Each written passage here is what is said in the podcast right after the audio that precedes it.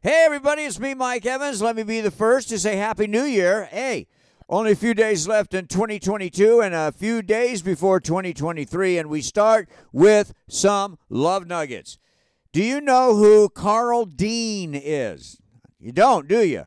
Well, Carl and his wife will be celebrating their 57th anniversary next month, a marriage that he and his wife call the perfect marriage. Few people know who he is, but you know his wife. His wife is Dolly Parton. Dolly Parton. Friends are begging Cher, come to your senses. The 76 year old Cher has basically proposed to her 36 year old boyfriend, music executive Alexander A.E. Edwards, who she's only known for four months. And A.E.'s last girlfriend, the darling model 39 year old Amber Rose, who dated Kanye West before A.E., calls A.E., quote, a snake in the grass and a serial cheater. You know, Cher is worth $360 million. AE is worth barely $2 million. This is what I call a May December relationship. And you know what May sees in December? Santa Claus. And In this case, maybe Mrs. Santa Claus. I don't know. Hey, gotta love Christina Applegate, who fought breast cancer and won. And now she's battling MS. Despite an uphill climb, Christina says that she is going to beat MS in 2023.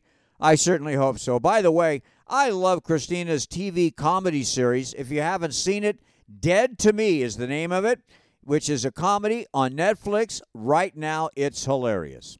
Some odds and ends. You know, with the horrible, horrible weather came disaster at the box office. People not going too cold. Some guesstimates that the box office lost $150 million. However, they're going to come back strong. There are so many great movies that are playing right now. Also, some great new releases later this week, which I'll review on Friday. Speaking of movies, 96% of people polled after seeing Whitney Houston, I Want to Dance with Somebody, loved it. I think that is the biggest positive exit poll I have ever seen. And I couldn't agree more. Love the movie.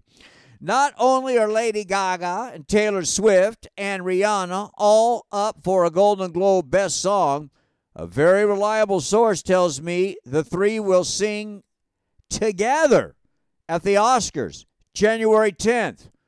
If they do, that's a big deal.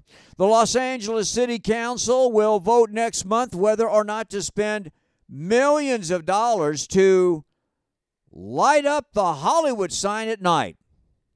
Ah, that's a good idea. I like it.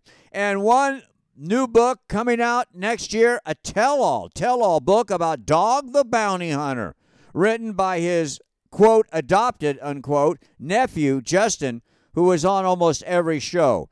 This could be very interesting. Hey, have a great day. We'll do it again tomorrow. Enjoy the holiday if you can. I'll see ya.